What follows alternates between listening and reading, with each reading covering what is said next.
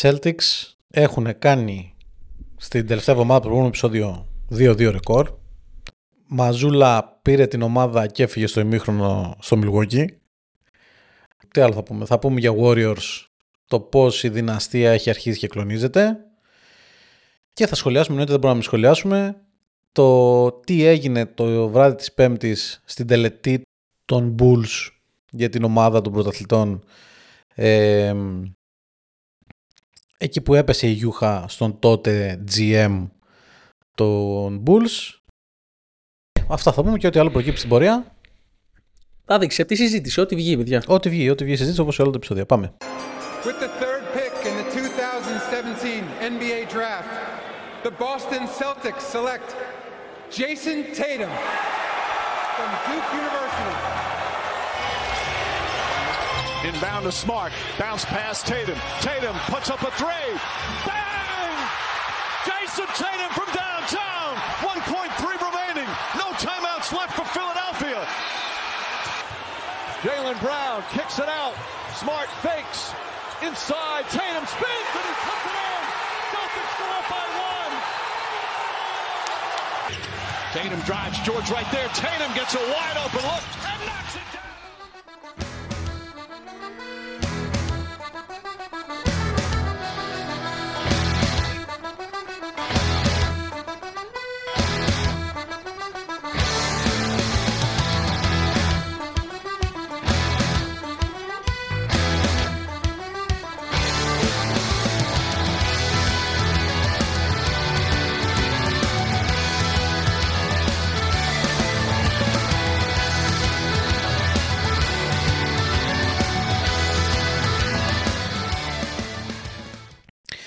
Celticers. Είμαι ο Νίκος. Και εγώ είμαι ο Αντώνης. Θερμή καλησπέρα, παιδιά. Καλησπέρα, καλημέρα πάλι. Χαίρετε ό,τι ώρα μας ακούτε δεν ξέρω.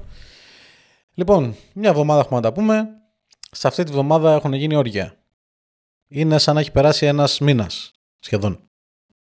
Συνέβησαν πολλά, είναι η αλήθεια. πολλά Συνέβησαν πολλά. αξιοσημείωτα. Ναι, και ναι, είμαστε ναι. εδώ για να τα συζητήσουμε και να τα αναλύσουμε όλα. Α, ε, εντωμεταξύ στο προ- προηγούμενο επεισόδιο δεν σχολιάσαμε ποτέ το trade του Ανουνόμπι στους Knicks. Αυτό είναι μεγάλη αλήθεια, οπότε θα σχολιάσουμε και Θα αυτό. σχολιάσουμε και σήμερα, παιδιά. αυτό, οπότε δεν αλλάζω τώρα το intro.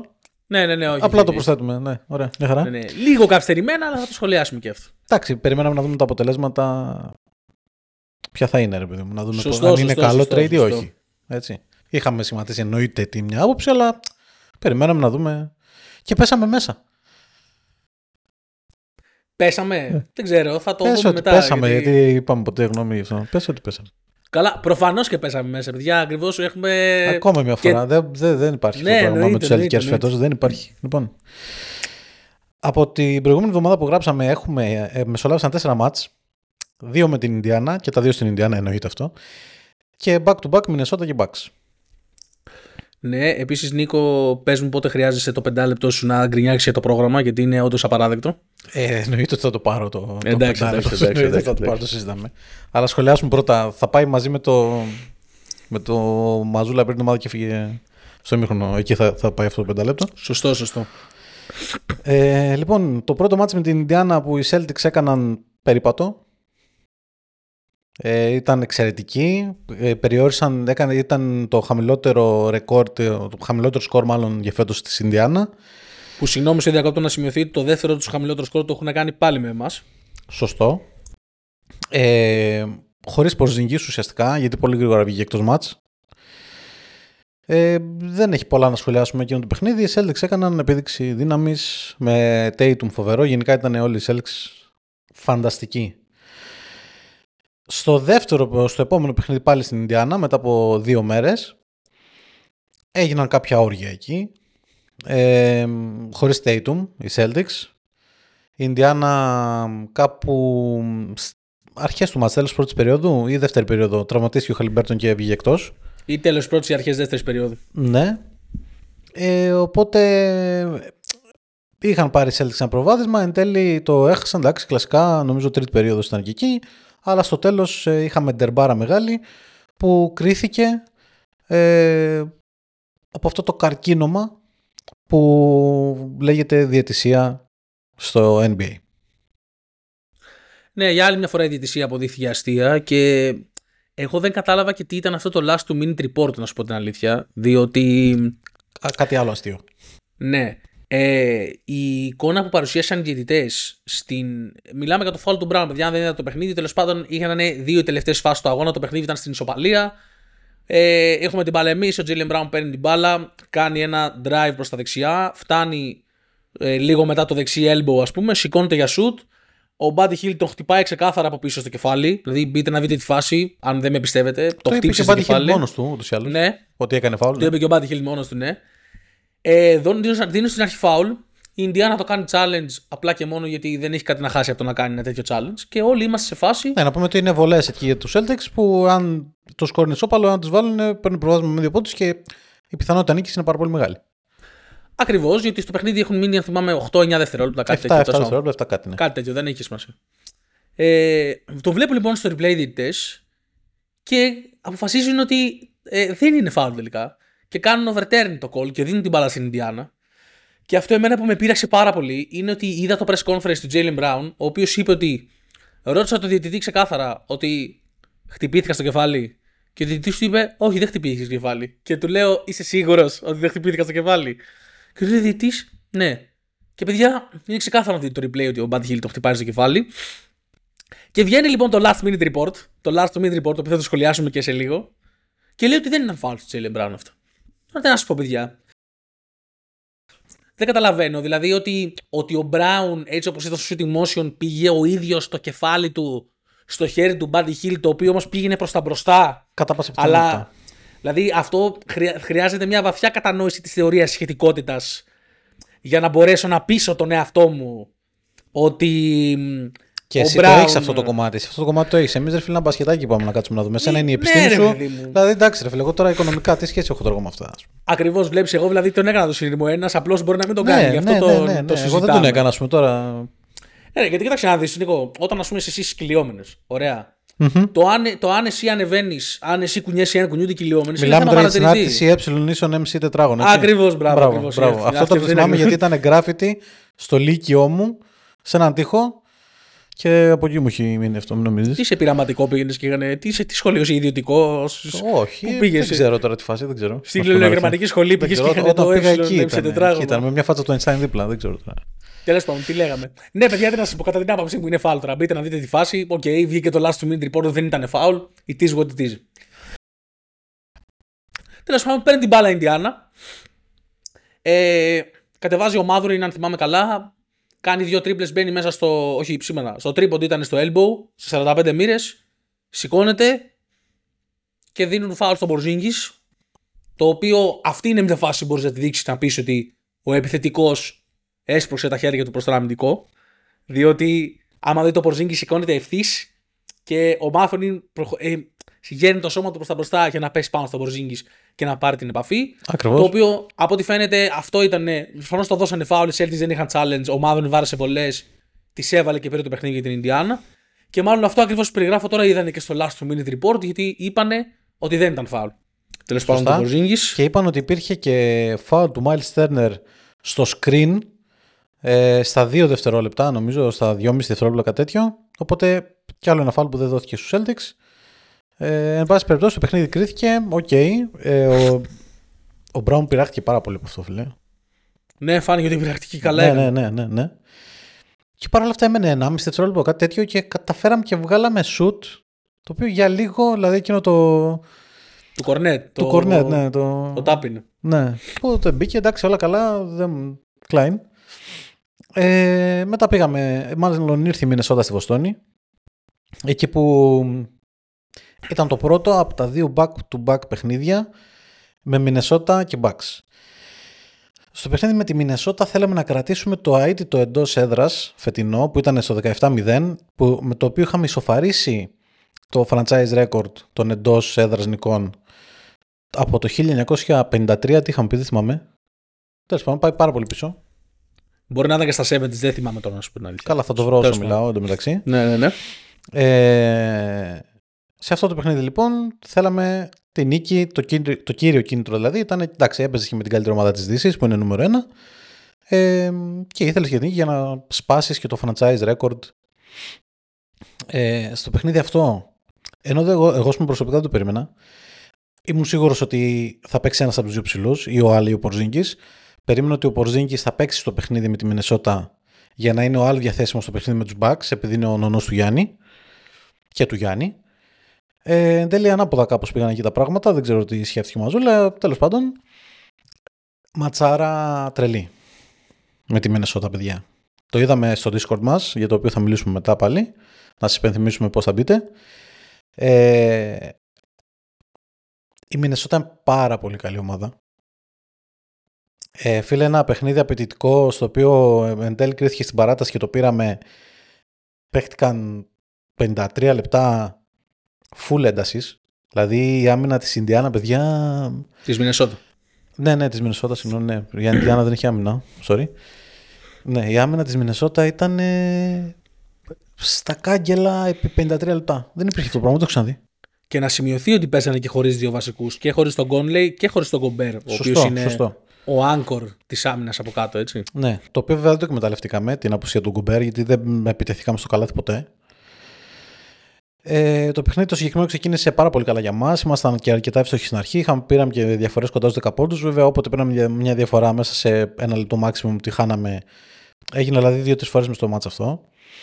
Ήταν σε όλο το παιχνίδι σε ένα range 5 πόντων. Λίγο μπροστά εμεί, λίγο μπροστά η Μινεσότα. Φαινόταν ότι αν η Μινεσότα πάρει μια διαφορά και μπαίνοντας στην τέταρτη περίοδο, το παιχνίδι πάρα πολύ δύσκολα θα γυρνούσε. Γιατί φαινόταν ότι στην επίθεση ερχόμασταν σε στιγμές αμηχανίας που δεν ξέραμε τι να κάνουμε. Δηλαδή ήταν ένα, ένα διάστημα ήταν τρομερό. Ο Tatum ήταν πάρα πάρα πολύ κακός. Ο μόνος που μας κρατούσε στο παιχνίδι ήταν ο Brown και ο Τζρου, αλλά κυρίως ο Τζέιλεν. Ε, κάποια στιγμή, γύρω στα 4 λεπτά πριν τη λήξη της τέταρτης περίοδου, μπαίνει στο παιχνίδι ο Jason Tatum και λέει «Μαγκές, αφήστε να λαμβάνω». Η διαφορά ήταν στους μείον 9 για τους Celtics, το πήρε πάνω του ο Tatum, μαζί με τον Brown, αλλά κυρίως μόνος του, σε εκείνο το σημείο. Το έστειλε το ματσάκι στην παράταση. Ε, η τριάδα Tatum, Brown, ε, Holiday έκανε όλη τη δουλίτσα. Στείλαν το μάτι στην παράταση. Και εκεί ο Tatum το πήρε πάνω του. Και πήραμε μια πάρα πάρα πολύ μεγάλη νίκη αλλά πάρα πάρα πολύ δύσκολη. Εγώ θέλω να σταθώ στο πόσο μεγάλο προνόμιο είναι να έχεις ένα παίκτη τον οποίο να έχεις την πολυτέλεια να πεις ότι έπαιξε άσχημα για 3,5 περιόδους και τελείωσε το παιχνίδι με 45 πόντους. Νομίζω ότι είναι ένα μοναδικό προνόμιο το οποίο δεν έχουν πολλές ομάδες. Και θέλω να σταθώ και πάνω σε αυτό που είπες ότι ο Tatum πήρε στο τέλος πάνω το παιχνίδι. Ε, εμείς ως Celtics και ως Celtics fans γενικά. Έχουμε κριτικάρει πάρα πολύ τον Tatum για τη συμπεριφορά του να επιμένει να παίρνει το παιχνίδι πάνω του σε διάφορες στιγμές του παιχνιδιού, κυρίως στο τέλος, και να φεύγει από το ομαδικό concept του Μαζούλα, της επίθεσης, και να πηγαίνει στο ότι I'm the guy, δώστε μου την μπάλα. Τον έχουμε κριτικάρει πάρα πολύ γι' αυτό. Αυτό που ξεχάσαμε μάλλον όταν τον κριτικάραμε είναι ότι ο Tatum έχει αυτή την ικανότητα να πει ότι εγώ είμαι αυτό ο παίκτης και δώστε μου την μπάλα. Και σε κάτι τέτοια παιχνίδια όπως με τη Μινεσότα, το αποδεικνύει και αυτό που μας ενδιαφέρει είναι το έχει αποδείξει και στα playoffs που εκεί μας ενδιαφέρει. Και εγώ προσωπικά πιστεύω πάρα πολύ ότι μπορεί να το κάνει όταν μετράει και επειδή αυτό που λες, είδες το πες και μόνος ότι σε κάποια σημεία στην επίθεση δεν ξέραμε τι να κάνουμε, αυτό όσο καλή ομάδα και να είσαι επιθετικά θα συμβεί, παιδιά.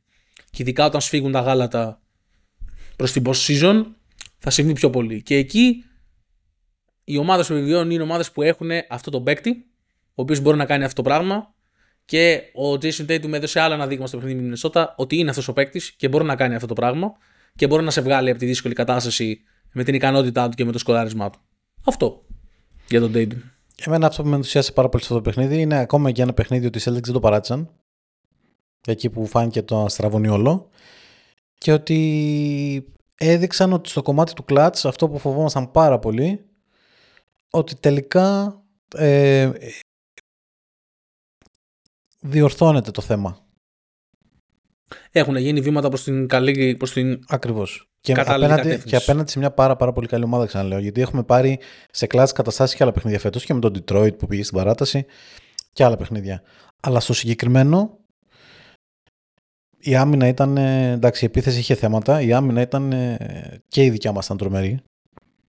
Απλά, παιδιά, εντάξει, η Μινεσο- η άμυνα της Μινεσότα είναι τα νάλια. ε, Δεν, δεν παίζεις. Πραγματικά, δηλαδή, είμαστε νούμερο 2 στην άμυνα αυτή τη στιγμή σε, offe- σε defensive rating. Ε, νομίζω ότι είναι ο καλύτερος τρόπος να πεις ψέματα. Δηλαδή, αν δεις την άμυνα της Μινεσότα, παιδιά δεν υπάρχει. Να πούμε ωστόσο και ότι επιθετικά η Μινεσότα είναι μια μέτρια ομάδα. Ναι, ναι, ναι. Το Είναι. οποίο νομίζω ότι είναι ο μοναδικός λόγος που δεν τη θεωρούμε φαβορή αυτή τη στιγμή. Εγώ Ναι. τουλάχιστον δεν τη θεωρώ φαβορή Ναι, ναι, ναι. το να βγει από τη Δύση. Είναι μια τρομερή ομάδα, αλλά της λείπει η καλή επιθετική λειτουργία και φυσικά της λείπει και η εμπειρία. Αλλά αυτό είναι ένα άλλο κεφάλαιο για μια άλλη ημέρα. Να πω ότι σε ακόμα ένα παιχνίδι φάνηκε ότι ο Τζέλεν Μπράουν είναι, ίσως είναι ο άνθρωπος κλειδί στο να μαρκάρει τον, τους αντιπάλους Σταρ. Το είδαμε και στην Οκλαχώμα με τον SGA. Εκεί που... Στην Οκλαχώμα με τον SGA ο Τέτουμ έδωσε λύση. Α, σωστά. Ναι, ναι, Τώρα σωστά. έτσι έναν ο Μπράουν. Αυτό Ναι, είναι, ναι. είναι, είναι προνόμιο, ρε. Δηλαδή, Α, ο Μπράουν ήταν στο Χαλιμπέρτον με την Ινδιάνα. Ναι, ναι, σωστά. Μπράβο, μπράβο. Ναι, ναι, ναι.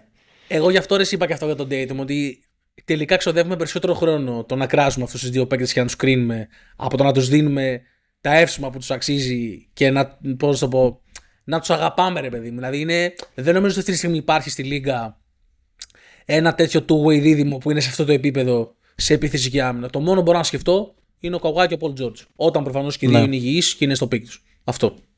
Εντάξει, υπάρχει και στο Denver ένα πολύ δυνατό δίδυμο. Ναι, εννοώ για two-way δίδυμο. Α, ότι μπορεί οκ, να σου δώσει ε, τόσο τρελή απόδοση και σε επίθεση, να σου Σωστά, δώσει λύση και σε σωστά. λύση και σε άμυνα. Σωστά, οπότε γι' Το αυτό δεν δι- αναφέρουμε καν και τον Milwaukee, έτσι. Ε, Ακριβώς. Ναι. Ωραία. Ε, ωραία. Έκλεισε λοιπόν αυτό το match. Ενθουσιασμός στις τάξεις των Celtics και των Celtics. Ε, και βλέποντας τώρα το παιχνίδι στο Discord με τα παιδιά τώρα τα υπόλοιπα ε, όπως πήγε το παιχνίδι θέλαμε αν ήταν να πάρουμε ένα από τα δύο με, με αυτό με τη Minnesota ή με αυτό με τους Bucks συμφωνήσαμε ομόφωνα ότι όπως έχει, πάρει το, παιχ- όπως έχει πάει το παιχνίδι θέλουμε το ματς με τη Minnesota λόγω της clutch κατάστασης στην οποία πήγε, λόγω του ότι είναι η πρώτη ομάδα στη Δύση κτλ. Ε, και το match με τους Bucks, οκ. Δεν μας πολύ απασχολούσε απο- και από ό,τι φάνηκε δεν πολύ απασχόλησε ούτε τους ίδιους τους Celtics. Δεν Ακριβώς. υποτιμώ τη νίκη των Bucks. Οι Bucks μπήκαν μέσα και ήταν ισοπεδωτικοί. Δεν το συζητάμε τώρα αυτό. Ούτε καν. Απλά ήταν μια ομάδα η οποία επί τρεις μέρες καθόταν στον καναπέ της απέναντι σε μια ομάδα που σε 7 μέρες έπαιξε 5 μάτς. Το ακριβώς προηγούμενο βράδυ έπαιξε derby με την πρώτη ομάδα της Δύσης σε παράταση και στην ένταση με την οποία παίχτηκε εκείνο το παιχνίδι. Πάνω από 40 λεπτά ο κάθε παίχτης των Celtics. Ο μόνος φρέσκος θεωρητικά ήταν ο Πορτζίνγκης. Ε, εντάξει, δεν έχει να πεις πολλά για αυτό το πρώτο ημίχρονο. Ένα στα 16 τρίποντα οι Celtics δεν θα ξανακάνουν ποτέ κατά πάσα πιθανότητα. Και δεν ήταν ε, υπό κακέ προποθέσει, πάρα πολλά ήταν ελεύθερα. Απλά ήταν άστοχοι. Φάνηκε ότι έλειπε η ενέργεια. Μια ενέργεια που στους Bucks ήταν έκδηλη και ο ενθουσιασμός υπήρχε full, δεν το συζητάμε. Και μπράβο τους.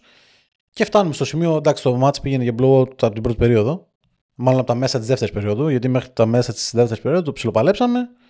Με τη διαφορά και να μην κοντά στου 10, αυτό εννοώ παλέψαμε. Ε, μετά ξέφυγε, κάνανε ένα 25-0 σερί, νομίζω, Bucks κάτι τέτοιο και τελείωσε το παραμύθι. 25-0, ναι. Ναι. Και, και έρχεται, εντάξει, το ημίχρονο είσαι πίσω σχεδόν double score, 75-38. Κάτι, Κάτι τέτοιο τέτοιο. ήταν. Ναι, αλλά ακραίο. Είναι νομίζω η τρέ, τρίτη ή τέταρτη μεγαλύτερη διαφορά που χάνουν σε ημίχρονο οι Celtics. Και ξεκινάει το δεύτερο ημίχρονο και παίρνει ο Μαζούλα την απόφαση να βάλει στον πάγκο τους βασικούς και να παίξει με τα παιδιά, των- με τους αναπληρωματικούς ουσιαστικά. Θέλω το σχολείο σου λίγο για, για μέχρι εκείνο το σημείο. για να ξεκινήσω Ωραία. μετά το δικό μου. Α το γίδριο. πάρουμε εξ αρχής. Α το πάρουμε εξ αρχής, το πάρουμε εξ αρχής. Αρχικά, ο πρώτος που πρέπει να κατηγορήσουμε για αυτό το φιάσκο είναι η Λίγκα. Έτσι. Όχι, όχι, όχι, όχι, δεν θέλω, δεν θέλω αυτό. Δεν θέλω αυτό. Αυτό το πάμε είναι το, το, το, το ημίχρονο και μετά είναι αυτό. Το μέχρι εκείνη τη στιγμή, ρε παιδί μου, το έχουν στο μάτς. όχι, όχι. Όχι, και εγώ και πριν το παιχνίδι θέλω να το σχολιάσω. Γι' αυτό το ξεκινάω από εκεί. Διότι όταν έχεις δύο τέτοιες ομάδες που είναι θεωρητικά πάντα οι δύο καλύτερες ομάδες στην Ανατολή, ε, είναι λίγο βλακεία να το πω έτσι. Να Και τις βάζεις βάζεις και να το παίξουν. παιχνίδι να είναι μετάδοση. Ακριβώς. Ναι, εντάξει. Την οποία Στο δεν ξέρω TNT, αν ας το είδες. πούμε. Αλλάξαν τη μετάδοση. Το πήρες πριν. Ναι, από ναι, αυτό. ναι, βεβαίως. Αλλάξαν τη μετάδοση. Βάλανε τη Νέα Υόρκη. Με ποιον έπαιζε η Νέα Υόρκη; Με τη η Νέα Υόρκη Με έπαιζε. τον Ντάλλας. Σωστά, ναι, σωστά, σωστά. Με τον Ντάλλας. Βάλανε, αλλάξαν τη μετάδοση. Δεν ξέρω πόσες φορές έχει γίνει ακόμα αυτό. Νομίζω δεν έχει ξαναγίνει. Κάτι τέτοιο διάβαζα στο Twitter, δεν έχει ξαναγίνει. Αλλά παιδιά, έτσι είναι. Ωραία, ας ξεκινήσω τώρα λοιπόν το κράξιμο, ναι. Μέσα είμαι. Λοιπόν. Περίμενε. Τέλος να, πάντων. ναι, πες, Λοιπόν. πες, πες, πες, πες. Ο πρώτος λοιπόν που φταίει είναι η Λίγκα. Διότι πέρα από το ότι έχει φορτώσει το πρόγραμμα της Βοστόνης, τόσο δεν καταλαβαίνω γιατί. Τους έβαλε να παίξει πέντε παιχνίδια σε 7 βράδια. Και με ταξίδια και με. με, με δεν Το καταλαβαίνω. ευκολότερο γιατί. πρόγραμμα μέχρι τέλος έχει, δηλαδή έχει βγει αυτή η μαλακία. Ναι, ε, μάλλον. έχει βγει ότι είναι το ευκολότερο πρόγραμμα, η Celtics έχουν το ευκολότερο πρόγραμμα στη Λίγκα μέχρι το τέλος. Ε, δεν φαίνεται τε- τελικά. Ε, πρώτο λοιπόν αυτό. Δεύτερον, θα προσπαθήσω πάρα πολύ να μην πάρω τα εύσημα από τους Bucks, διότι αξίζουν εύσημα. Ήταν ένα παιχνίδι στο οποίο χρειαζόταν πάρα πολύ τη νίκη, κυρίως για τη δική τους ψυχολογία. Να θυμίσουμε ότι προερχόντουσαν από ένα πολύ κακό blowout loss έναντι των Utah Jazz. Και στο οποίο οι- έφαγαν γιούχα από τους ίδιους φίλους τους.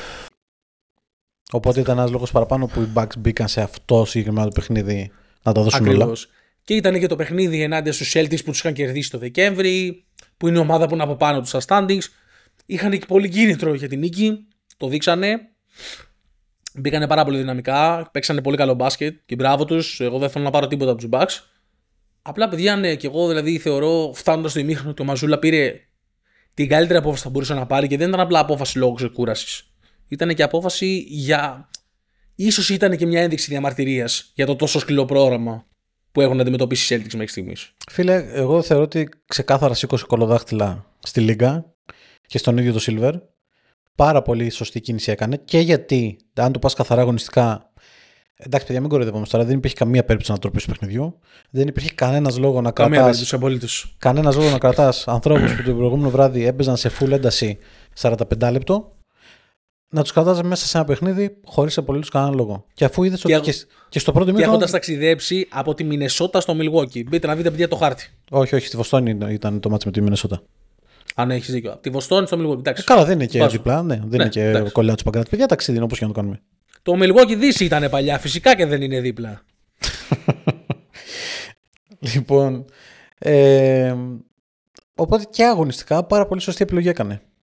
Πραγματικά δεν υπήρχε κανένας λόγος να να παίξουν οι starters στο δεύτερο μήχρονο. Το μάτς δεν θα γύριζε ποτέ. Ε, άμα το θέσει και από πλευράς ψυχολογίας, πήρε και από πάνω τους με έναν τρόπο το βάρος ενός blowout. Είδες ότι και τα παιδιά του πάγκου μια χαρά ανταποκρίθηκαν, δηλαδή στην τρίτη περίοδο Νομίζω ότι αυτοί που παίξαν εν τέλει παίξαν καλύτερα από ό,τι θα μπορούσαν να παίξουν οι βασικοί. Οι οποίοι οι Celtics φαινόντουσαν ότι δεν είχαν ενέργεια, δεν μπορούσαν να παίξουν, δεν μπορούσαν να ακολουθήσουν το ρυθμό των Bucks. Μ' αρέσει μόνο και μόνο το να χάνεις shoot τα οποία είναι αυτοματισμοί για σένα, να χάνεις ανοιχτά τρίποντα. Φαίνεται ότι δεν έχεις τα πόδια δύναμη, ρε. Φαίνεται ότι είσαι κουρασμένος. Ε, ο Brown έχανε το σήμα κατευθείαν σουν του, ε, το mid-range. ε, Το mid-range, ναι, ναι. ναι, αυτό ναι. το δηλαδή εντάξει. Ο Τζρου μπορεί να κάθεται σε τρία σουτ καθόταν και, περί, και το σκεφτόταν στο τρίποντο ελεύθερος.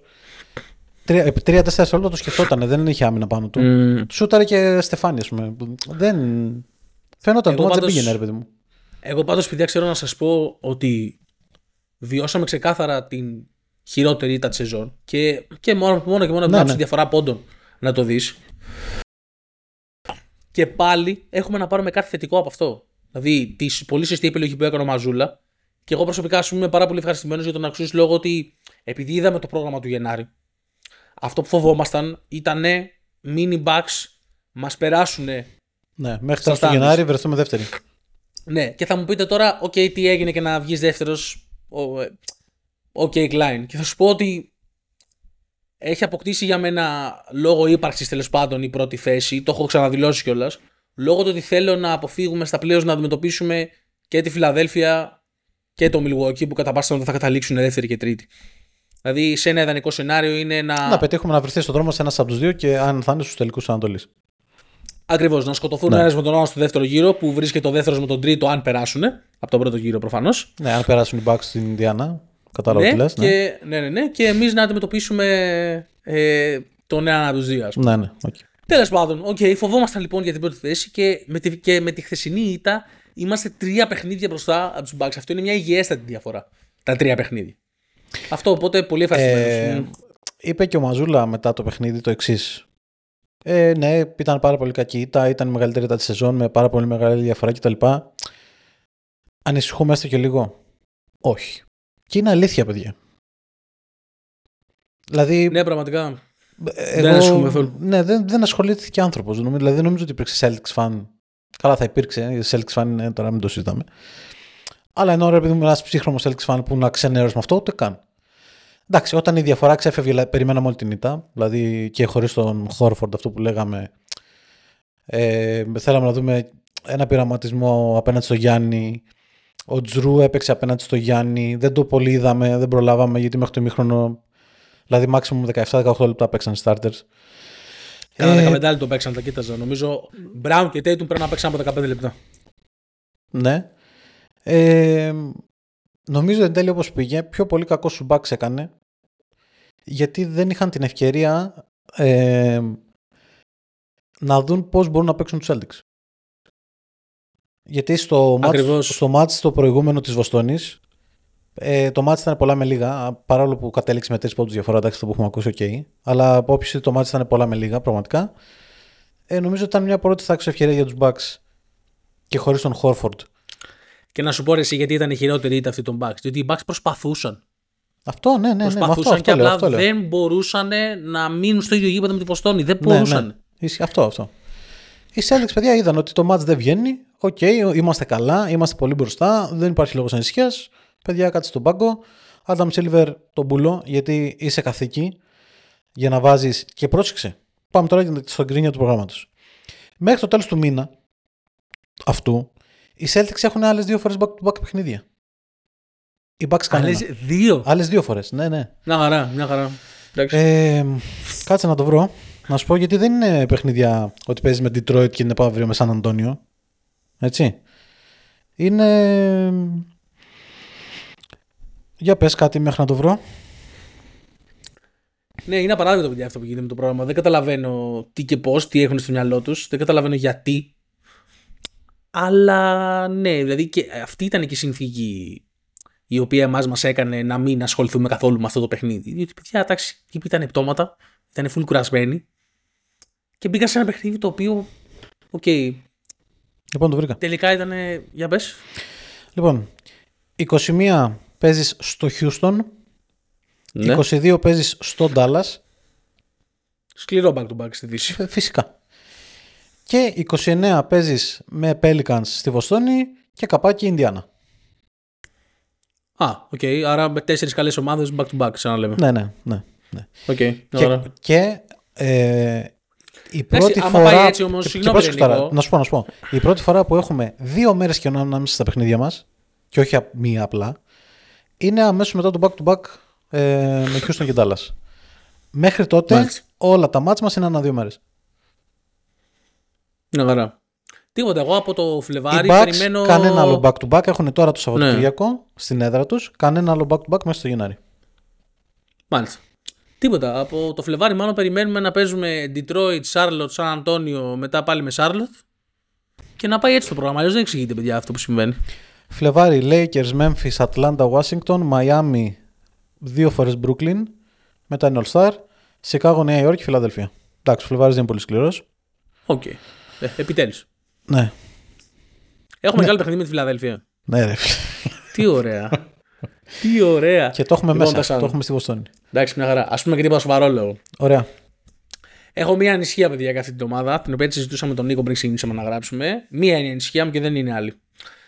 Κοιτάγαμε λίγο εδώ τα νομεράκια, διότι κάτι υπέπεσε στην αντίληψή μα. Ε, Υπάρχει, ρε παιδί μου, μία αντίληψη εκεί έξω, η οποία είναι πραγματικότητα τελικά. Υπάρχει τέλος πάντων μια αντίληψη ότι η Celtics είναι η ομάδα του τρίποντου. Ωραία, ότι στάρουν πολλά τρίποντα και πολλά τρίποντα. Και είπαμε ότι ας το τσεκάρουμε, ρε παιδί μου, να δούμε γιατί συζητάμε. Ε, και είδαμε ότι τα νούμερα όντως παιδιά αυτή την ιστορία λένε. Δηλαδή οι Celtics σουτάρουν περίπου το 45% των σουτ που παίρνουν είναι από το τρίποντο. Και το πρόβλημα αυτό ποιο είναι, το πρόβλημα είναι ότι η μόνη άλλη ομάδα που είχε αυτή την παρόμοια στρατηγική και κατάφερε να πάρει πρωτάθλημα ήταν προφανώς όπως μπορείτε να φανταστείτε οι Golden State Warriors. Έτσι. οπότε, τι σημαίνει αυτό, Σημαίνει ότι οι Celtics δεν μπορούν να πάρουν πρωτάθλημα αυτή τη στρατηγική; Η απάντηση είναι κάπου στη μέση, δηλαδή έτσι και έτσι. Εμένα αυτό που με νοιάζει είναι να βλέπω ότι σταθερά η ομάδα ε, έχει και άλλα όπλα στη φαρέτρα της και έχει άλλους τρόπους να επιτεθεί. Το οποίο οι Celtics όποτε θέλουν το κάνουν. Δηλαδή και στο καλάθι επιτίθενται και από mid-range παίζουν. Ναι, αυτό με το έχουμε δει μόνο τώρα, εντάξει. Και με τον Porzingis έχουμε πολλές επιλογές, το έχουμε ξανααναλύσει. Απλά το θέμα είναι ε, όταν βλέπουν, για μένα όλο το κλειδί θα παιχτεί όταν βλέπουν ότι δεν τους βγαίνει να αλλάξουν κατευθείαν στρατηγική, να μην συνεχίσουν να, να βαράνε, να βαράνε, να βαράνε, διότι τότε θα καταλήξουν να είναι οι Houston Rockets του 18.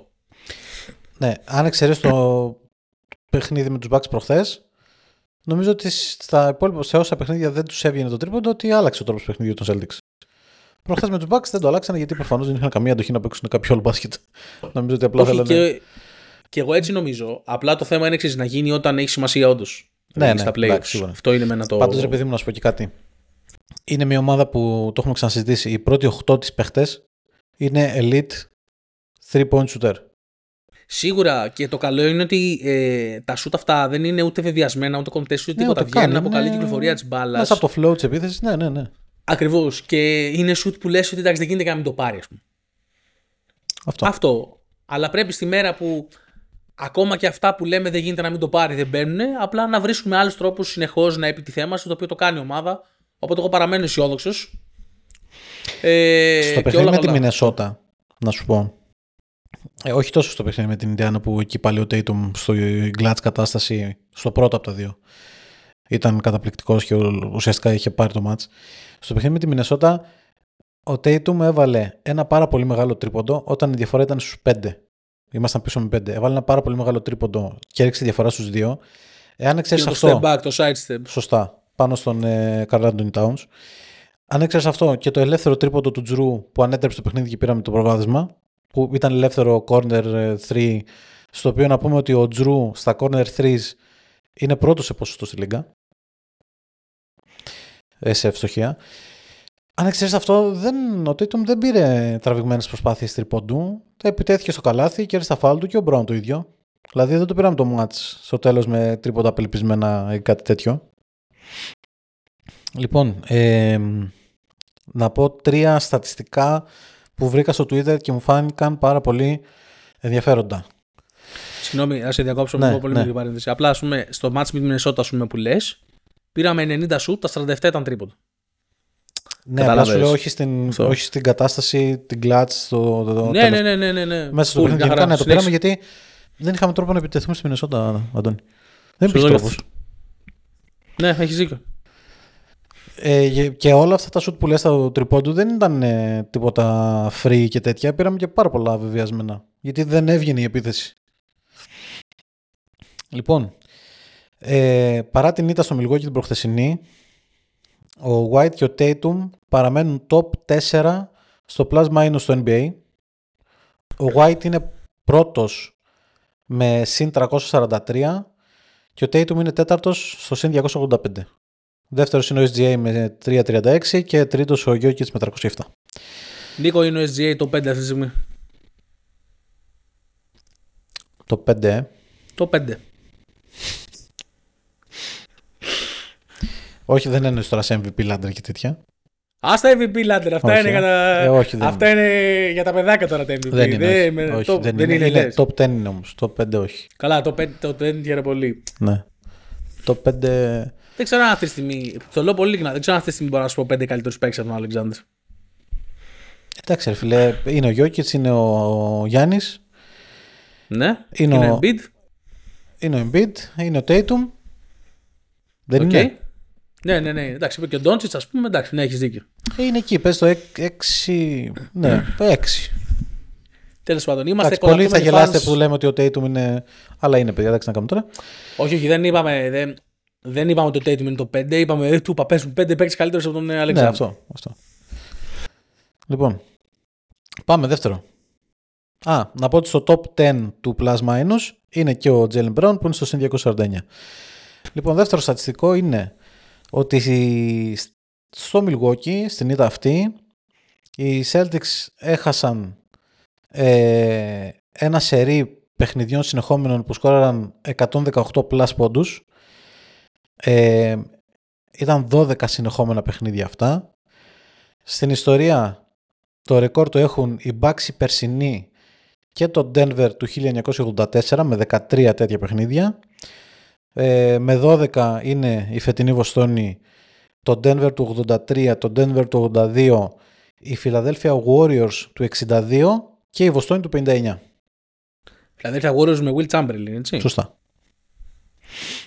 Λοιπόν, και το τρίτο, ναι, είναι αυτό που είπαμε και πριν, ότι ήταν η τρίτη μεγαλύτερη διαφορά που έχανε η Βοστόνη σε ημίχρονο, προχθές από, στο μάτι με τους Bucks. Στις 23 Νοεμβρίου του 1967 έχανε στο, στο Seattle ε, με 39, με τους Bucks έχανε με 37 και στις 19 Δευτέρου του 58 από τους Philadelphia Warriors έχανε με 34 στο ημίχρονο. Αυτά τώρα παιδιά τα στατιστικά είναι ο Dick Lippe που είναι επιφορτισμένος ε, στο NBC Sports στο Boston ε, επιφορτισμένος με τα στατιστικά, τα ιστορικά στατιστικά των Celtics. Μπείτε, ακολουθήστε τον στο Twitter, έχει πάρα πολύ ενδιαφέροντα σε κάθε παιχνίδι και πριν από κάθε παιχνίδι και μετά ανεβάζει πάρα πάρα πολύ ωραία στατιστικά. Ε, νομίζω κλείσαμε για Celtics. Τι λες, τώρα έχουμε Houston απόψε, γιατί γράφουμε Σάββατο, παίζουμε με Houston απόψε, οκ, okay, έρχεται ο Ίμε Ουντόκα πίσω στη Βοστόνη. Συμφωνώ απόλυτα. Θα, το τελευταίο που θέλω να πω το μόνο ότι εντάξει, συνειδητοποιώ ότι κάποια στιγμή το, το ρεκόρ εντός έδρας, το, το σερί τέλος πάντων έδρας θα σπάσει. Δεν θα πάμε με 41-0 μες στην έδρα μας στα playoffs. Αλλά δεν θα ήθελα να μα σπάσει ο Ντόκα. Ναι. Αυτό θέλω να το βγάλω από μέσα μου. Έτσι. Α χάσω κάποια άλλη μέρα. Αλλά να πω κάτι. Α σπάσει από το Detroit, ξέρω εγώ. Δηλαδή από τη Σάρλοτ. Ναι, όχι, εγώ προσωπικά δεν έχω κάποιο πρόβλημα με τον Ντόκα, να σου πω την αλήθεια. Εντάξει, όχι, δεν ήταν ότι έχω πρόβλημα, ρε παιδί Να ξέρεις έτσι για το γάμο το ρε παιδί μου, ότι όχι ο Εγώ δεν θέλω να μας σπάσει ο Ουντόκα γιατί μετά θα μας τα σπάσουν οι Ουντόκα fans oh, Celtics. Από φίλε, ποιος ακούει, ρε. Ποιος ακούει, ναι. Και θα ακούσει την και... κατάρα ο Μπράντζ που θα πάει. Και θέλουν και τόσο, δηλαδή. ναι, δεν θέλουν πολύ. Δεν θέλουν πολύ. Δεν θέλουν. Η αλήθεια είναι αυτή. Είμαστε παιδιά σε ένα φάσμα τέλο πάντων όπου είμαστε πάρα πολύ στα άκρα όσον αφορά το Μαζούλα. Δηλαδή νικάει η ομάδα και πάει καλά. Τι προπονητάρα είναι ο Μαζούλα. Τι, τι μάγος του, του παιχνιδιού είναι αυτός. Και χάνει η ομάδα ξαφνικά και φέρτε τον Ουντόκα πίσω. Τι, ναι, ναι. τι, τι, προ, τι Καταβερνιάρης είναι αυτός να πούμε. Δεν θέλω να το συζητήσω τώρα, δεν θέλω να κάνουμε αυτή την κουβέντα, αλλά ρε φίλε, εγώ με τον Ματζούλα είμαι απόλυτα ευχαριστημένος, να σου πω την αλήθεια. Και, και είναι και πολύ καλός προπονητής και τι πάρα φαίνεται. Και, δηλαδή, σαν άνθρωπος που ενδιαφέρον τύπος. Δηλαδή, να τον ακούσει και για μπάσκετ, ξέρει να μιλήσει για μπάσκετ, να συζητήσει. Έχει τις ιδιαιτερότητέ του. Εγώ τον γουστάρω. Εντάξει, θα τα δώσουμε τα εύσημα τον Ιούνιο που θα φέρει και την κούπα. Σωστό, δεν έχει τώρα νόημα να επεκταθούμε παραπάνω. Λοιπόν, επόμενο θέμα. Θε να δούμε λίγο να σχολιάσουμε αυτή την ασχήμια που έγινε την Πέμπτη το βράδυ στο Σικάγο. Θέλω πριν πάμε για την ασχήμια στο Σικάγο, θα το σχολιάσουμε σίγουρα. Να σχολιάσουμε λίγο το τρίτο του Ανουνόμπι, φίλε, γιατί εγώ το βρίσκω πάρα πολύ ενδιαφέρον τι σημαίνει αυτή τη ναι, στιγμή ναι, ναι. στη Νέα Υόρκη. Και θα σου πω κάτι. Εγώ, παιδιά, εντάξει, είπαμε στην αρχή ότι πέσαμε μέσα, αλλά εγώ δεν έχω θέμα να κρύβουμε στο δάχτυλό μου. Δεν νομίζω ότι εγώ έπεσα μέσα προσωπικά. Δηλαδή, ναι, εγώ δεν πέσαμε μέσα, αλήθεια αυτή. Ναι, όταν έγινε αυτή η ανταλλαγή, αυτό που είδα είναι ότι οι Knicks ενισχύθηκαν στην άμυνα που ήταν ήδη στο μυαλό μου οκ. δηλαδή δεν νομίζω ότι κανείς. Δεν νομίζω ποτέ μια ομάδα του Τίμπιντο την είδε κανείς και είπε ότι αμυντικά δεν είναι καλή. Ναι. Τα θέματα των Νίξ ήταν επιθετικά, θα μπορούσε να πει κάποιος. Ναι, και δεν βλέπαμε πώς το να ξεφορτωθεί στον RJ Barrett και κυρίως τον sixth man σου, τον Immanuel Quickley, ε, που τελικά νομίζω ότι είναι μια πολύ στοιχεία στους Νίξ, αλλά τέλος πάντων. Ναι, ναι, συμφωνώ. Δεν βλέπαμε πώς το να φέρει τον Ανουνόμπι, ο οποίος ουσιαστικά είναι ένας υπερπολίτημο, υπερπο, ε, πολύ top 3D παίκτης, ας πούμε, γιατί αυτό είναι Ανουνόμπι, είναι ένας 3D παίκτης. Πώς αυτό λύνει το θέμα. Από ό,τι φαίνεται όμως πέσαμε έξω, διότι η Νέα Υόρκη από τότε πάει πάρα πολύ καλά. Νομίζω τρέχει ένα σερήνικον, αν δεν κάνω λάθος. 5-0 ήταν, έχασε προχθές. Α, 5-1-5-1 λοιπόν, με τον ναι. Ανουνόμπι, ας πούμε. Okay. Φαίνεται λοιπόν ότι πάει πάρα πολύ καλά. Και τέθηκε ένα ζήτημα στα media, ρε παιδί μου, του NBA, το κατά πόσο η ανταλλαγή αυτή τελικά και η καλή πορεία των Knicks έχει αλλάξει τις ισορροπίες και μάλιστα γνωστός τέλος πάντων media man που δεν θα του κάνω διαφήμιση γιατί δεν μας πληρώνει, οπότε δεν με ενδιαφέρει να του πω το όνομά του. Ε, είπε και θέλω να το σχολιάσουμε ότι αυτή τη στιγμή οι Knicks είναι η, η, ή η τρίτη ή η δεύτερη καλύτερη ομάδα στην Ανατολή. Μπορεί να είναι και η δεύτερη. Ναι, η δεύτερη Οπότε θέλω είπα. να το σχολιάσουμε. Η δεύτερη. Δεν έχω να σχολιάσω κάτι. Δεν είναι. Η, η δεύτερη δεν είναι καν η τρίτη. Μμ. Ούτε για το, τέ, και για το τέταρτη, μ, να το συζητήσω τώρα, μ, δεν είναι. Νομίζω εντάξει έχουν τρέξει ένα σερί νικών, τρέξανε μάλλον ένα σερί νικών. Ε, επίσης τρέχουν γενικά ένα σερί στο οποίο ο Ράντλ είναι MVP status το οποίο είμαι της άποψης ότι είναι ένα στατιστικό σφάλμα και πάρα πολύ σύντομα θα επέλθει μια στατιστική ισορροπία σε αυτό. Νομίζω συμφωνώ. Ε, δεν νομίζω ότι δεν είναι καν το επίπεδο του αυτό του Ράντλ για να το συνεχίσει. Ε, δεν τον έχω και σε καμία εκτίμηση γενικότερα. Δηλαδή, οκ.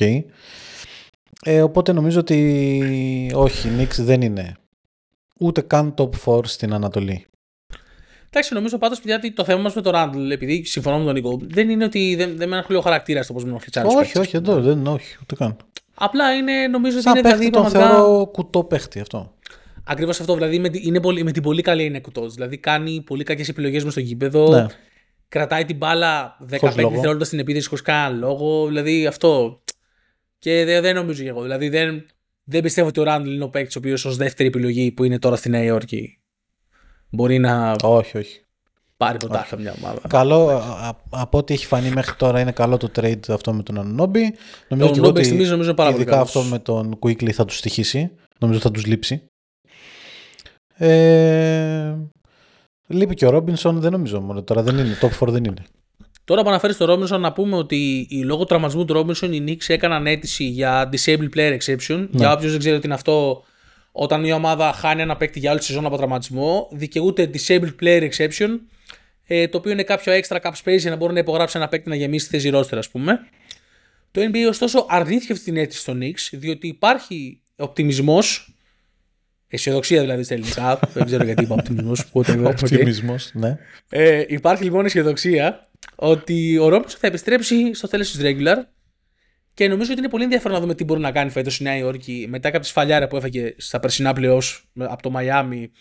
Να δούμε πώς θα έχουν οριμάσει μετά από αυτό και πώς θα έρθουν. Εγώ, εγώ πιστεύω ότι αν αποφύγουν τη Βοστόνη, τους δίνω ένα 1,5 με 2% να φτάσουν conference finals. Κυρίως γιατί αυτή τη στιγμή βλέπουμε και μια κοιλιά από το Milwaukee ασχέτως της Ε, δεν νομίζω ότι, οι Knicks δεν νομίζω ότι μπορούν να περάσουν ούτε τη Βοστόνη ούτε τη Φιλαδέλφια. Ούτε, ούτε Η- τους Bucks ούτε τη Φιλαδέλφια. Τη Βοστόνη σίγουρα δεν μπορούν να την περάσουν. Για τους άλλους δύο προφανώς τους θεωρώ φαβορή, αλλά κρατάω έναν ενδιασμό. Όχι, δεν νομίζω. Αυτό. Ε, μ, ωραία. Πάμε τώρα στο Σικάγο. Πάμε στο Σικάγο, ναι. Το πετάξει δεν νομίζω ότι έχουμε και πολλά να πούμε. Ναι. Λοιπόν, τη, Εντάξει. για όσους δεν το έχουν δει επίσης, την Πέμπτη το βράδυ είχε μια εκδήλωση επαιτειακή, εορταστική για την ομάδα της δυναστείας των 90s στο Σικάγο. Εκεί υπήρχαν πάρα πολλοί προσκεκλημένοι, υπήρχαν τότε παίχτες, ε, υπήρχε κόσμος πολύ. Ο Τζόρνταν δεν ήταν και έστειλε ένα χαιρετισμό μέσω ενός βίντεο. Και αυτό. Γιατί εγώ δεν, κρύβω, δεν έχω κρύψει ποτέ τη συμπαθία μου για την ομάδα των Bulls λόγω εκείνης της ομάδας των 90s. Ε, αρχικά βλέποντας ότι ο Τζόρνταν δεν παρευρέθηκε και έστειλε ένα χαιρετισμό, δηλαδή δεν νομίζω ότι ο Τζόρνταν και έχεις κάποια δουλειά τόσο σημαντική που δεν μπορείς να παρευρεθείς σε μια τέτοια εκδήλωση που ουσιαστικά για σένα γίνεται. Ε, ήταν το πρώτο σημείο ξενερώματος. Το δεύτερο σημείο ε, ήταν το ότι γιουχαρίστηκε ο, ο τότε GM των Bulls, ο Jerry Krause, ο οποίος έχει φύγει από το 2017 έτσι, οπότε ήταν εκεί η σύζυγός του, η οποία άκουγε γιούχα για τον ε, άντρα της. Ε, εννοείται ότι η γυναίκα ε, δα, έκλαψε, δάκρυσε, δεν άντεξε. Νομίζω ότι είναι με, μέγιστη καφρίλα. Αρχικά, για οποιοδήποτε λόγο μπορεί να, για οποιοδήποτε δικαίωμα μπορεί να σου είχε δώσει ένας άνθρωπος όταν είναι νεκρός, είναι μέγιστη καφρούλα να τον νιουχάρεις. Αλλά και στο καθαρά αθλητικό κομμάτι να το πάμε, πάλι δεν βρίσκω κανένα λόγο να γιουχάρεις φίλε τον Τζέρι Κράους. Εντάξει, διαλύθηκε η ομάδα των Bulls όπως διαλύθηκε, αλλά ήταν αυτός που έφτιαξε αυτή την ομάδα. Ένα, δύο, τρία. Boom. Τέσσερα, πέντε, έξι. Ναι, μετά του πρωταθλήματα. Ε, τι να μετράω, Ε, ναι, τι ρε θες φίλε, να αυτό. μετράω; Δηλαδή είναι ο GM που σου έφτιαξε αυτή την ομάδα για να πάρεις 6 πρωταθλήματα. Γιατί Μάικλ Τζόρνταν, που ξέρεις ότι σε, σε θεωρώ GOAT, αν δεν ήταν αυτός ο άνθρωπος. Δεν το θεωρείς GOAT, είσαι GOAT, Michael Jordan. Αν Ναι, με ναι, σέβεσαι. εγώ, εγώ. Πολλοί Είσαι δεν το GOAT. θεωρούν, οπότε εντάξει. Εντάξει, οκ. Ναι. Εγώ, σε θεωρώ, εγώ προσωπικά σε θεωρώ GOAT. Έτσι. Και, σε, και έχω, ξέρει ο Αντώνης τι κάβλωμα έχω με σένα, ναι. Ρε μεγάλε Μιχάλη όμως, αν δεν ήταν ο συγκεκριμένος άνθρωπος, γιατί εσύ ευθύνεσαι για αυτό το γιουχάρισμα τώρα, έτσι, δεν το συζητάμε. Ε, γιατί έχεις έρθει σε κόντρα ανοιχτά και στο παρελθόν. Και τότε και σε εκείνη την περίοδο και μεταγενέστερα όταν μπήκε στο Hall of Fame και, και, και έτσι. Και με το Last Dance που έκανε όλη αυτή την προπαγάνδα Ναι. που αφιέρωσε 1,5 επεισόδιο όπως αφιέρωσε απλά Ναι. με να κράζει τον Kraus. Σωστά. Και ότι ο Kraus έφυγε που έφυγε και ο Phil Jackson και ο Kraus έφυγε που έσπασε τελικά η ομάδα και προφανώς, Απλά, ρε θα, παιδί μου, εγώ έρχο- θέλω να καταλήξω και προφανώς ότι- θα γυρνούσα αν, για ένα τελευταίο πρωτάθλημα για να πάρουμε το 7ο και Ναι, δεν ναι. συμμαζεύεται. Εγώ Συνέχισε. θέλω να λοιπόν. καταλήξω ότι αν δεν ήταν αυτός ο άνθρωπος, κατά πάσα πιθανότητα ο Μάικλ Τζόρνταν θα ήσουν ένας υπερπεχταράς που θα έβαζε 50 σε ένα αγώνα και δεν θα έχεις πάρει κανένα πρωτάθλημα. Ακριβώς. Και, αλλά βέβαια κρατάει χρόνια η κολόνια. Ναι, Αυτό ναι, είναι το ναι. πρόβλημα Από, για από μένα. τότε κρατάει. Θυμάμαι εμένα το σκηνικό που μου έμεινε περισσότερο ε, για να καταλάβετε παιδιά ότι μερικές φορές μπορεί τα πράγματα να σου καταλήγουν καλά αλλά ίσως αυτό που να μην έχεις πάντα στο μυαλό σου να είναι η ομαδικότητα και τα πρωταθλήματα. Όταν ο Κράους θέλει να φέρει τον Κούκοτς θυμάστε τι τραμπουκισμό έφαγε ο Κούκοτς ή θυμάστε ή το έχετε δει τέλος πάντων ή από το Last Dance ή το έχετε ψάξει μόνος σας τέλος πάντων τι τραμπουκισμό έφαγε ο Κούκοτς πριν καν έρθει σε εκείνο το παιχνίδι. Δεν ξέρω, θυμάμαι αν ήταν Ολυμπιακή, παγκόσμια, κάτι τέτοιο, της Αμερικής με τη Ιουγκοσλαβία που έπαιζε ο Κούκοτς. Βοήθα με, ρε Νίκο, είμαι και νέος να πούμε. Ιουγκοσλαβία. Ιουγκοσλαβία, ναι. Ωραία. Που τον τραμπούκισαν στην άμυνα και όταν ήρθαν δεν τον σεβόταν κανείς. Και φυσικά θυμάστε το σκηνικό με το Σκότι Πίπεν το 95, αν δεν κάνω λάθος, ε, στα playoffs με τους Bulls που ο Phil Jackson αποφάσισε ότι ο Κούκοτ θα πάρει το τελευταίο σουτ. Γενικά όλη αυτή την αντιμετώπιση που είχαν για τον παίκτη ε, που ήθελε να φέρει ο Kraus, ας πούμε. Δηλαδή ότι για κάποιο λόγο δεν ξέρω πώς βρέθηκε ότι ο Kraus ξαφνικά είναι ο κακός σε όλο αυτό. Που πραγματικά Ναι, Jordan, ναι. αυτό που λέει ο Νίκος, ότι σου έφερε τον κόσμο, σου έφερε τον Pippen, σου έφερε το. Τι, τι θες, ε, Grant, Σου έφτιαξε. Harper. Σου, ρε φίλε, είσαι, είσαι ο GOAT και σου έφερε. Paxson, και Steve φτιάξατε την ε, καλύτερη ομάδα που έχει πατήσει παρκέ, λέω εγώ. Και αν δεν είναι η καλύτερη, είναι η δεύτερη καλύτερη. Τέλος πάντων, να μην πούμε αυτή Ναι, την κουβέντα, ναι. εν πάση περιπτώσει. Top 2 σίγουρα. Αυτό. Top 2. Ωραία. Σου έφτιαξε λοιπόν Dennis αυτή την ομάδα. Rodman. Δηλαδή Τι θέλεις δηλαδή τώρα; και φάγανε προφανώς όλο το Σικάγο έφαγε αυτή την προπαγάνδα διότι. Όλος ο για το κόσμος, όλος ο Chicago- πλανήτης έφαγε αυτή την. Ναι, για το Σικάγο ο Μάικλ Τζόρνταν, εντάξει, δεν θέλω να πω Θεός για να μην προσβάλλω κάποιον ούτε θρησκευτικές whatever. Καταλάβατε που το πάω. Ότι το είπε ο Τζόρνταν είναι νόμος για κάποιο λόγο. Ήταν απαράδεκτη η αντιμετώπιση των Thunder Bulls. Ήταν πραγματικά απαράδεκτη. Εγώ θα ντρεπόμουν αν ήταν ε, οι fans της ομάδας μου. Εγώ ξενέρωσα Που πάρα το- πολύ. Γιατί σου λέω, ξέρεις τι συμπάθεια έχω στους Bulls. Φαντάσου να κάναμε αφιέρωμα για τον Red. Ναι, ναι. Που ο Red, Και- by the way, έφερε 11 plus, δεν έφερε 6. Σωστά. Εντάξει, φαντάσου να κάναμε αφιέρωμα Και για να τον πέφτει Red γιούχα. και να πέφτε γιούχα. Δηλαδή ντροπή, ρε φίλε. Και ξέρεις τι με νευριάζει παραπάνω από όλα, φίλε. Ότι πέρα από, αυτά τα, πέρα από αυτό το σπαν που κάνανε οι Bulls, που πήραν 6 πρωταθλήματα, τι ιστορία έχουν; Τίποτα δεν έχουν κάνει πέρα από αυτό. Τι άλλο έχουν κάνει πέρα από αυτά τα, τα δύο θρύπητ. Είχες μια φορά τον MVP. Συγχαρητήρια. Ακόμα τα ακούμε, παιδιά. Έχει φτάσει. Ο Ρόου τραυματίστηκε το 12 πρώτη φορά. Έχει φτάσει το 2024 και ακόμα ακούμε. Άμα ο Ντέρικ Ρόου δεν είχε τραυματιστείς και δεν υπήρχε άλλος παίκτης που έχασε την καριέρα του τραυματισμούς. Δεν υπήρχε άλλος, μόνο ο Ρόζ ήταν. Άμα ο Ρόζ δεν είχε τραυματιστεί. Μιλάς λοιπόν, Γιουχάρη ως fanbase, Γιουχάρη έναν GM, ο οποίος σου έφερε όλη την ιστορία. Αυτό είναι η ιστορία των Bulls, δεν είναι κάτι άλλο. Ε, α, τραγικό, τραγικό. Λοιπόν, ωραία. Και κλείνοντας από αυτό και παίρνοντας μάλλον πάσα από αυτό, ε, ο Κράου λοιπόν γιουχαρίστηκε γιατί δια, κατηγορείται για το πώς διαλύθηκε μια δυναστεία. Και Χωρίς παίρνοντας... να παίρνει τα εύσημα για το πώς φτιάχτηκε μια δυναστεία. Ακριβώς. Και φεύγοντας από αυτό και παίρνοντας την πάσα, ας συζητήσουμε λίγο για τους Golden State Warriors, οι οποίοι είναι η σύγχρονη δυναστεία, η πιο κοντινή τουλάχιστον σε εμάς δυναστεία ε, στο σήμερα στο NBA, οι οποίοι δείχνουν συμπτώματα διάλυσης. Ε, Όλα τα ωραία κάποτε τελειώνουν. Ναι. Ε, υπάρχουν πολλοί Τελεία. που κατηγορούν τον Steve Kerr γι' αυτό. Ε, Γελάω. Ναι, περί, περίμενε, πριν, πριν. Ναι. Λοιπόν, υπάρχουν λοιπόν πολλοί που κατηγορούν τον Κέρ. Υπάρχουν πολλοί που λένε ότι εντάξει είναι το πλήρωμα του χρόνου. Γιατί ο, ο Στεφ είναι ακόμα elite, είναι στα καλύτερά του, δηλαδή είναι εκεί. Και ότι το υπόλοιπο cast δεν μπορεί να το διαχειριστεί. Λοιπόν, Οπότε στο Νίκο, θα σε διαλύσουμε. διακόψω. Ναι. Ο- Breaking news. Breaking news. Οχ. εντάξει, θα σε διακόψω. Όχι, δεν έγινε κάτι. Δικ- δικιά μου Α. τέτοιο. Θέλω να. και αυτό θα τυζάρουμε λίγο και το content το επόμενο. Θέλω να κάνω κάποια στιγμή ένα επεισόδιο, ένα crossover τίποτε με hot takes. Και έχω ένα hot take αυτή τη στιγμή, μιας που ανέφερε στον Kerry.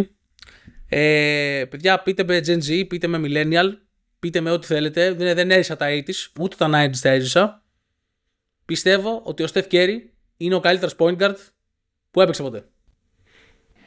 Αυτό είναι το hot take μου. Το παίρνω. σ- Στέκομαι πάνω σε αυτό. Εντάξει. Ε, θα μου πείτε ο Magic Johnson. Θα σας πω θα το συζητήσουμε σε ένα άλλο. Υπόσχομαι ότι θα το, συζη- θα το αναλύσω σε άλλο επεισόδιο. Ωστόσο αυτό ήθελα να το βγάλω από μέσα μου και προχωράμε. Ωραία. Με πιέσεις τώρα πολύ... Εξαπίνεις τώρα με πιέσεις. Δεν, δεν μπορώ να σου πω ότι πιάσεις, διαφωνώ τώρα να σου πω και την αλήθεια. Δεν μπορώ να σου πω ότι διαφωνώ. Ναι, δεν μπορώ να σου πω ότι διαφωνώ. Εντάξει, κοιτάξτε, για, για να, το, να το δώσω μια βάση πολύ σύντομα, πάρα πολύ σύντομα. Θεωρώ ότι ο Magic Johnson ήταν ένας παίκτης από αυτά που έχω μελετήσει παιδιά, και έχω καταλάβει. Έτσι, 100% μπορώ να κάνω Καλά, και εγώ δεν λάθο. τον έχω δει. Ναι, πείτε μας και στα σχόλια, ε, γράψτε μας, whatever. Ενημερώστε με. Μ' αρέσει για το μπάσκετ, το λατρεύω. Θέλω να μαθαίνω συνέχεια νέα πράγματα. Ε, θεωρώ ότι ήταν ένας παίκτης ο οποίος ήταν πιο πολύ dominant με το passing του.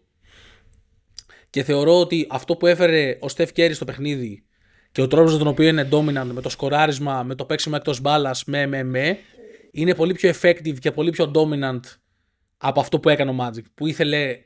Ο Magic ήταν ένας παίκτης ο οποίος ήθελε την μπάλα στα χέρια του για να είναι επιτυχημένος. Ήταν πάρα πολύ τυχερός στην καριέρα του, διότι έπαιξε με τρομερούς παίκτες εξ αρχής, το οποίο προφανώς και ο Κέρι εννοείται μπορεί να πει το ίδιο, δεν το συζητάμε. Ε, αλλά για μένα ο τρόπος που απειλεί ο Κέρι, κυρίως και το μπάλα, εγώ δεν έχω δει άλλον παίκτη στην ιστορία να φτιάχνει παιχνίδι χωρίς να έχει την μπάλα. Να είναι μία επίθεση μόνος του, χωρίς να κρατάει την μπάλα. Μου φαίνεται τρομακτικό αυτό το πράγμα. Είναι ρε παιδί μου, εγώ το λέω ότι δεν σε διαφωνώ μαζί σου στη βάση ότι ίσως είναι ο point guard που άλλαξε περισσότερο τη θέση του στην ιστορία του NBA. Δηλαδή, Εντάξει, σε αυτό δεν χωράει αμφισβήτηση νομίζω. Αυτό. Ότι άλλαξε το παιχνίδι πιο πολύ ναι, από οποιονδήποτε άλλο.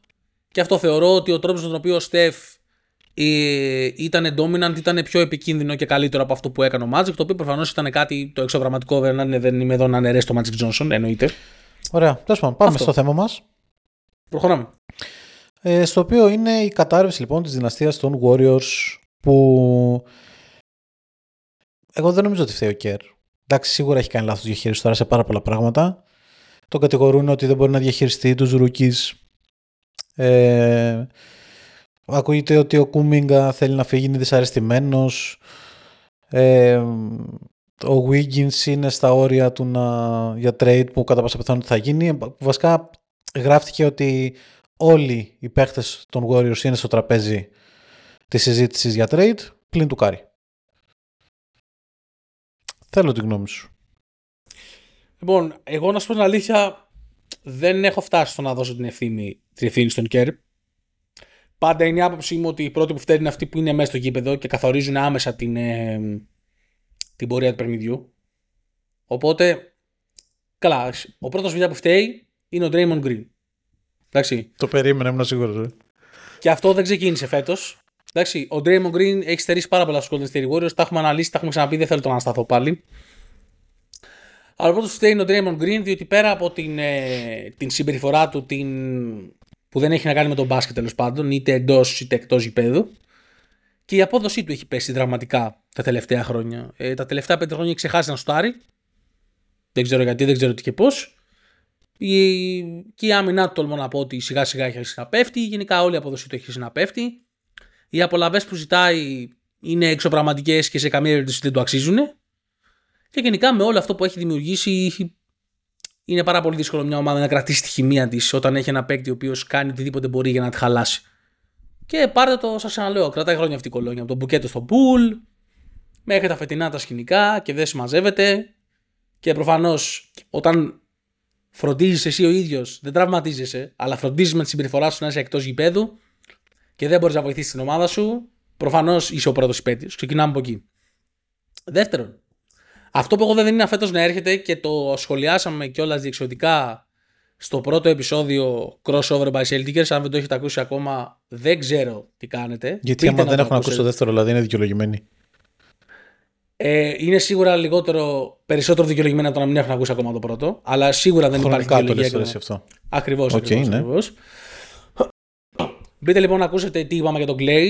Ε, το ρεζουμέ είναι ότι η απόδοσή του φέτος έχει πέσει από τα σύννεφα. Δηλαδή δεν νομίζω ότι έχω δει πιο γρήγορο decline παίκτη μπροστά στα μάτια μου. Τα, τα ποσοστά του είναι τρομακτικά άσχημα. Αρνείται να κουνηθεί τόσο εκτός μπάλας όσο κουνιόταν. Αρνείται να παίξει το παιχνίδι που έπαιζε και ήταν τόσο effective. Και νομίζω ότι απλά παίρνει βεβαιασμένα σουτ γιατί θέλει να αποδείξει ότι είναι αυτός ο παίκτης γιατί κυνηγάει συμβόλαιο και δεν βοηθάει καθόλου την ομάδα. Για μένα οι δύο πρώτοι πέντε αυτοί είναι. Τώρα από εκεί και πέρα δεν ξέρω.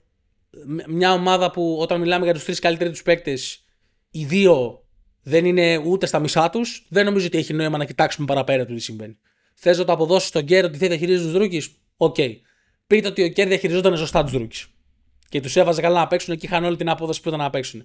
Άμα έχεις αυτό τον Klay και αυτό τον Draymond, πόσο καλύτεροι θα ήταν οι Warriors; Θα είχαν κερδίσει πέντε παιχνίδια παραπάνω; Και αυτό το και Wiggins. θα ήταν... Μην τον αφήνεις έξω για το Wiggins. Έχεις πάρα πολύ δίκιο. Έχεις πάρα πολύ δίκιο. Και το Wiggins, ο οποίος είναι κάκιστος. Ενώ το, το 22 είδαμε ένα Wiggins, ο οποίος πότε ήταν, ή το 22 ή το 23 πήγε στο All-Star Game. Στου τελικούς που, που το πήραν ουσιαστικά ήταν.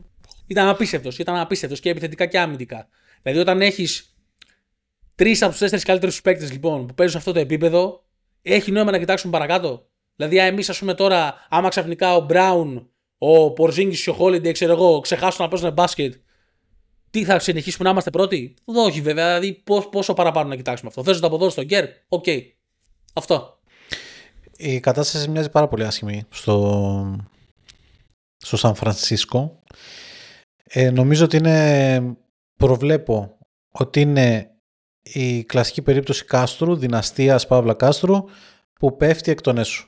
Και εδώ που τα λέμε παιδιά, είναι μια ομάδα που τα τελευταία 8 χρόνια είναι σε elite επίπεδο, είναι μια δυναστεία, είναι μια ομάδα που είναι πάντα εκεί. Ε, νομίζω εντάξει, όλα κάποτε τελειώνουν, έτσι. Όλα. Μ' αρέσει να σου πω κάτι. Πες μου και μια δυναστεία που δεν κατέρευσε εκ των έσω. Μα αυτό λέω ότι είναι το χαρακτηριστικό παράδειγμα. Ότι είναι Ναι. ο κανόνας ουσιαστικά. Γιατί και η δυναστεία ναι, των η- Bulls εκ των έσω κατέρευσε. Ναι, οι Lakers ας πούμε. Καλά, οι Bulls είναι καλύτερο παράδειγμα γιατί έφυγαν και αίτητοι. Αλλά Ναι, εγώ ναι. σου λέω οι Lakers. Που στον τελικό του 4 ας πούμε χάσαν τους Pistons. Τι, γι' αυτό διαλύθηκε η ομάδα; Όχι προφανώς. Ούτε καν. Όχι προφανώς. Τώρα ξέρεις ποιο είναι το θέμα, δεν θυμάμαι. Και πρέπει να αρχίσω να σημειώνω, ρε φίλε, να φτιάχνουμε μια. Όχι, να σημειώνω τα θέματα τουλάχιστον. Κάναμε ένα πρόλογο. Είπαμε τι θα πούμε, δεν θυμάμαι αν ξεχνάμε κάτι. Εντάξει, ρε παιδιά, αν ξεχάσουμε για κάτι νερό και αλάτινα. Ναι, αλλά το είπαμε. Ε, μην μας το κρατήσετε τώρα. Το είπαμε. Ω, δεν νομίζω ότι το ξεχνάμε όμως. Λοιπόν, σχολιάσαμε το trade το, με τους Knicks. Δεν Σχολιάσαμε το πάμε στα θέματα αυτά της αρχής. Μπράβο. Ναι. Άρα ε, έχουμε ήδη Έχουμε τσοντάρει, καλύψει και να έχουμε ξεχάσει κάποιο. Έχουμε συμπληρώσει. καλύψει αυτός, σωστός. Έχουμε. Ναι. Σχολιάσαμε το Μαζούλα. Εντάξει, σχολ- δώσαμε- Σχολιάσαμε τα μάτια των Δώσαμε Celtics. μέχρι και take για, το, για τον καλύτερο point guard από όλων των εποχών. Σωστό. Δεν- Εντάξει, και εσύ τώρα δηλαδή. Ε, Είπαμε τη συνάρτηση της σχετικότητας, θεωρίας ε, της σχετικότητας του Einstein. Ακριβώς, παιδιά, όσοι θέλουν ένα κι άλλο follow-up, στείλτε μου, θα σας το εξηγήσω εγώ διεξοδικά. Ναι, στον με ένα Αντώνη. αγωνιστή. Εντάξει, όχι, νομίζω ότι τα είπαμε. Λοιπόν, δεν ξέρω, κλείνοντας να πω, δεν ξέρω τι μπορεί να κάνει κάποιος, δηλαδή τι κάνει, δεν καταλαβαίνω, που δεν έχει μπει ακόμα στο Discord των Celtics. Τι κάνει; Δηλαδή, δε- πραγματικά, για να καταλάβω, προτιμάς, ας πούμε, εσύ που τα ακούς τώρα, προτιμάς να κάθεσαι, ας πούμε, να ξενυχτάς, να βλέπεις το παιχνίδι μόνος σου, επίοικος μόνος σου, να πούμε, λες Ναι, και, δεν, λες και δεν βαρεμάρα, υπάρχει άλλος πώς σε παίρνει και άνθρωπος. ύπνος στο τέλος. Λες και, λες και είσαι ο μόνος άνθρωπος στην Ελλάδα που ξεχνάει να δει NBA. Μόνος εσύ είσαι, δεν υπάρχει άλλος. Ναι, Προτιμάς να πραγματικά είσαι τώρα. μόνος σου έτσι, Πραγματικά. Χω, χωρίς να έχεις κανέναν να, πούμε, να σχολιάζεις το παιχνίδι. Δηλαδή να δεις κάτι, να Ρε κάνεις μια φίλε, ωραία συγγνώμη, είναι παρατήρηση. το ίδιο να πας στο γήπεδο Και σου να μην λέω έχεις εγώ. πέντε Να ανθρώπους να, πας το στο πεις. γήπεδο, σου λέω τώρα το, το ακραίο. Είναι το ίδιο να πας στο γήπεδο μόνος σου, σαν την καλαμιά στον κάμπο. Από το να πάρεις το φιλαράκι σου, να πάτε να, να έχετε πάρει στηράκια δίπλα-δίπλα, να τρώτε το πασατέμπο σας, να βλέπετε τη ματσάρα, να πανηγυρίζετε μαζί, να βρίζετε μαζί, να τα κάνετε όλα μαζί. Είναι το ίδιο. Είναι η ίδια αίσθηση. Όχι, βέβαια. Ούτε καν. Λοιπόν, Celtics. Γι' αυτό λοιπόν, Νίκο, τι πρέπει να κάνουν ε, Αυτό οι θα πω τώρα. ακροατές; Αυτό τώρα. Θα μπείτε Facebook. Θα πατήσετε like στη σελίδα μας εννοείται. Φεύγετε από το Facebook. Θα πάτε Instagram. Θα πατήσετε follow στη σελίδα μας. Μπείτε, δείτε εκεί το υλικό που έχουμε ανεβασμένο, τα story μας, τις αναρτήσεις μας. Ε, κάντε καμ- και καμιά κοινοποίηση και στο facebook. Στείλτε μας και κάπου σε κάποιο φίλο σας έτσι να μας ακολουθήσει και αυτός. Ξέφυγα, πάμε πάλι. Άρα στο Instagram θα πάτε στο bio, θα βρείτε ε, εκεί πέντε links. Είναι τη σελίδα μας στο facebook, τη σελίδα μας στο twitter που θα μπείτε και εκεί θα κάνετε follow. Είναι στο youtube που θα μπείτε και εκεί θα κάνετε subscribe. Ε, είναι στο Spotify που θα μπείτε και εκεί θα κάνετε subscribe για να ακούσετε και τα podcast επεισόδια μας και είναι και το link του server μας στο Discord του server μας στο Discord ε, θα πατήσετε το link θα μπείτε μέσα και θα δείτε εκεί συζητήσεις. Τώρα θέλετε να σας διαβάσω τι κανάλια έχουμε. Ειλικρινά ανοίξαμε κανάλι. Καλά αυτό το κάναμε βέβαια χαριστικά λόγω του φίλου μας του Μάριου. Λοιπόν έχουμε κανάλια. Για... Μάρια, δύο σερία επεισόδια έχεις πάρει αναφορά, δεν πρέπει ναι, να ρε, είσαι φίλε, κανένα παραπάνω. πραγματικά όμως. Λοιπόν Έτσι. ε, έχουμε βάλει συζήτηση γενική, memes, Ευρωλίγκα, ε, streaming, game watching κανάλι για να συζητάμε τα παιχνίδια. Θα ανοίξουμε και άλλα κανάλια που θα συζητάμε γενικότερα για NBA, γενικότερα θέματα. Γενικά θα γίνει δουλίτσα. Ελάτε, μπει- μπορείτε να μπείτε να κάνετε και τις προτάσεις σας στο τι θέλετε να δείτε σαν περιεχόμενο κτλ. Αυτό ακριβώς. Στο τι επεισόδια podcast θέλετε να ακούτε. Είμαστε ωραία παρεούλα. Δεν είμαστε μόνο Celtics fans. Έχουμε και κάποιους άλλους. Έχουμε κάτι... Έχουμε ένα, Εννοείται, σοβαρό, παιδιά, όλοι έχουμε ευπρόσδεκτοι. ένα σοβαρό Laker fan. Βασικά έχουμε έναν Laker Παιδιά, fan ισχύει που είναι αυτό. και σοβαρός, για να το πω έτσι. Έχουμε Warriors Ισχύει fans, αυτό, έχουμε Bucks ισχύει. fans, ασόβαρους. Έχουμε Bulls fans, έχουμε γενικά. Ασόβαρο έχουμε- καλά, δεν το συζητάμε. Ναι. Λοιπόν. Τελείωσα νομίζω εγώ. Νομίζω ότι είμαστε εντάξει. Ωραία. Νομίζω ότι είμαστε έτοιμοι να πούμε καλημέρα, καληνύχτα. Καλησπέρα, καλή βραδιά. Ε, Μπράβο και κατά καλή πάσα βραδιά. πιθανότητα Να το περνάει επόμενο καλά ο σου κόσμος. πάλι. Ε, να πω ότι... Ή να μην το πω. Τι λες, Μην το πεις. να μην το πω, ε. Κράτα το. Καλά. Μπορεί, ενδέχεται το επόμενο σου να μην είμαστε μόνοι μας. Αυτό θέλω να πω. Να μην είμαστε οι δυο μας. Έπεσε η βόμβα.